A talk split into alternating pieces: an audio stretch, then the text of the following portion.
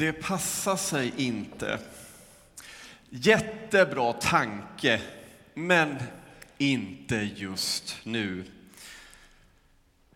Jag är självklart positiv, men kanske vid något annat tillfälle, någon annan plats. Och på något annat sätt så kanske det passar bättre, men det passar sig inte just nu. Detta är något som jag tror en viss personlighet, människotyp, får höra ofta. Den människan som på något sätt inte riktigt verkar ha koll på läget. Som mitt i en grupp av människor kommer med det här udda, märkliga förslaget som får hela gruppen och skruva på sig där man sitter, minst tre varv runt stolen.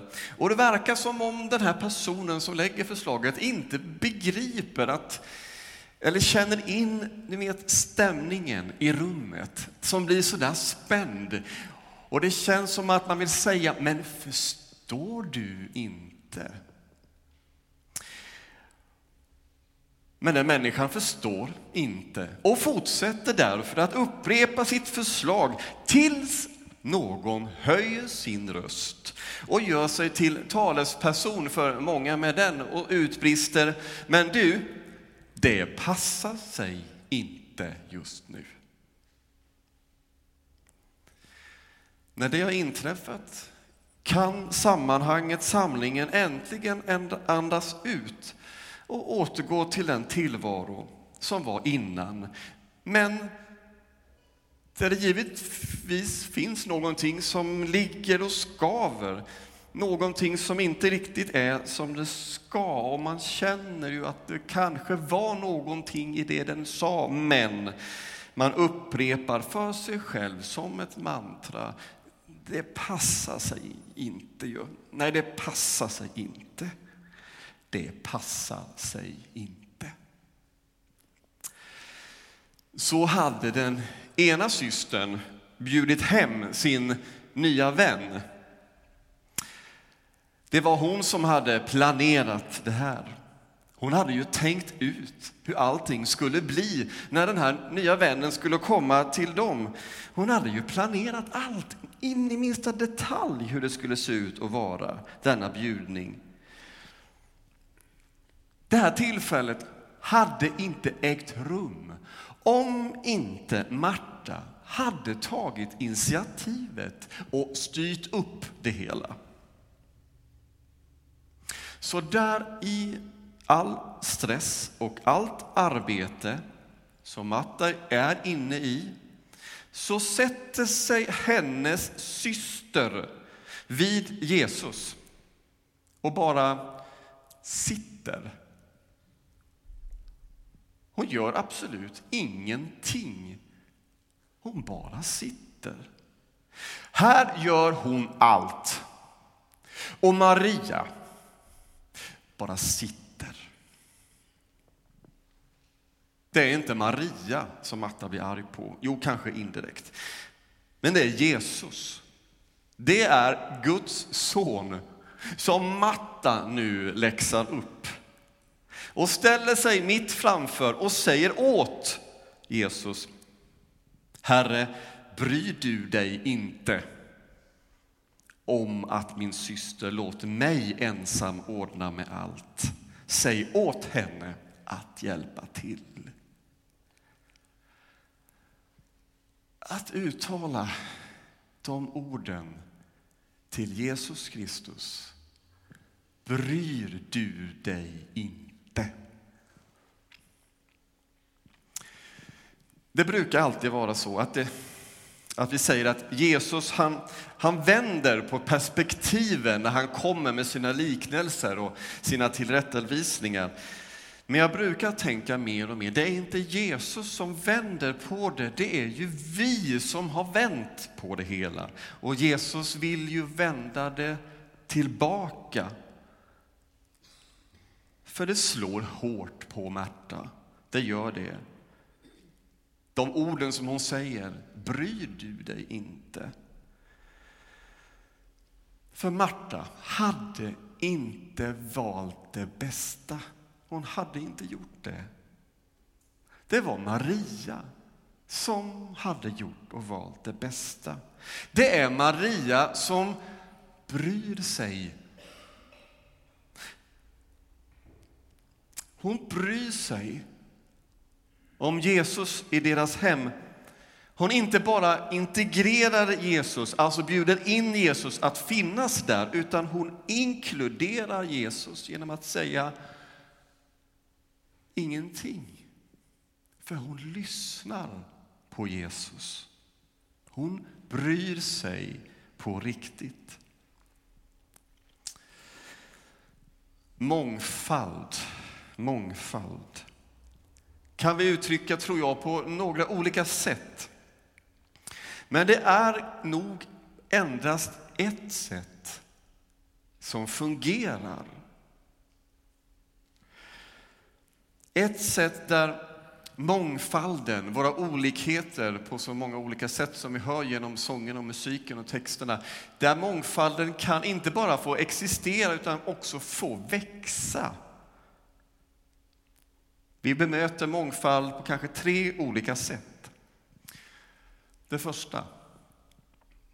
När vi möter den andra, den som är olik mig, så är det inte ovanligt att det då händer detta att den ene av oss får liksom anpassa sig och bli lik den andra. Så att man kan fortsätta att, att samexistera och vara tillsammans. Att den ene blir lik den andra. Det andra sättet, när vi möter den som är olik, är när vi lyckas med att existera sida vid sida. Vi liksom ändrar inte på oss, men vi finns i alla fall under samma tak, i samma sammanhang, sitter bredvid varandra och vi existerar tillsammans. Men ingen av dessa två sätt skapar egentligen mångfald. I det första exemplet, där blir ju mångfalden mindre därför att den ena har ändrat på sig och blivit som den andra. I det andra exemplet så blir i det bästa av världar mångfalden detsamma. Den blir konstant. Den överlever i alla fall olikheterna, men den utvecklas inte, växer inte, blir inte större. Och oftast så brukar det vara så att den ene kanske är lite starkare än den andra i sin personlighet så att det till slut får övertaget och där mångfalden då minskar också där.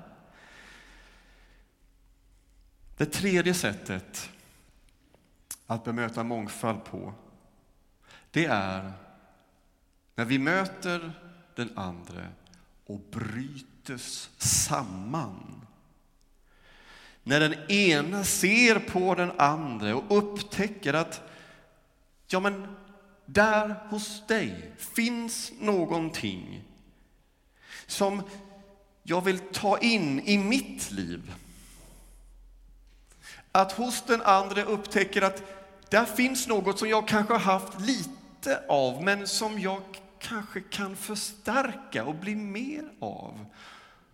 Men även att man kan upptäcka när jag möter den andra att den andra har någonting och jag har någonting. Och det jag har borde inte kanske vara där. Jag kanske skulle faktiskt klara mig bättre utan det där så att jag kan lämna någonting för att få in någonting nytt som jag ännu inte har haft i mitt liv. Det här gör att gamla mönster bryts och livet sammanblandas och inkluderar varandra i mångfalden till att bli en vacker målning tillsammans. En vacker pamflett där du och jag inte gör avkall på dem vi är som personer utan snarare växer som människor i våra olikheter och upptäcker nya saker. I det här sättet överlever inte bara mångfalden, den växer. Och vad är det vi behöver göra för att det ska växa? Som Maria vid Jesu fötter. Vi behöver lyssna. Vi behöver någon som gör det möjligt, som bjuder in, som organiserar, som skapar mötesplatsen. Men detta är ingenting utan att också lyssna. Att blandas. Att inte sluta vara oss själva. Inte det. Att du får vara tillsammans. Men är nu förvandlad, förändrad i vissa saker. Ett är nödvändigt, är dagens tema. Ett är nödvändigt när det gäller mångfald.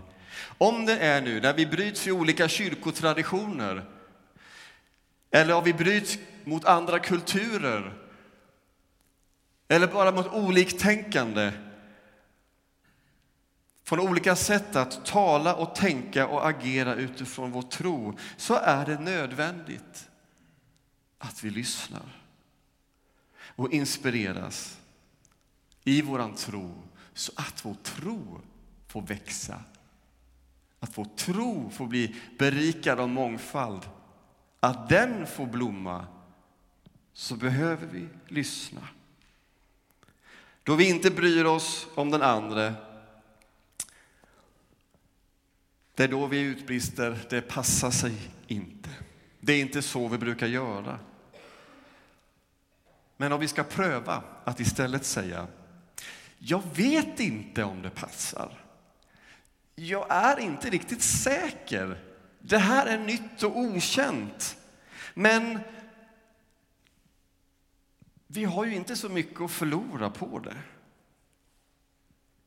Det är då mångfald kan bli mera än ett vackert broderat ord på en tavla. När vi inkluderar, inte bara integrerar, utan inkluderar varandra genom att lyssna. Att Martas bestyr får ibland vänta. Därför att Maria hade funnit någon som skulle förändra och förvandla hennes liv. Idag ska vi få sitta ner vid korset. Vi ska få sitta ner vid bordet och vi ska få lyssna till vad Herren säger. Vi ska få börja med att få göra som Maria ikväll. Lyssna till Herren. Amen.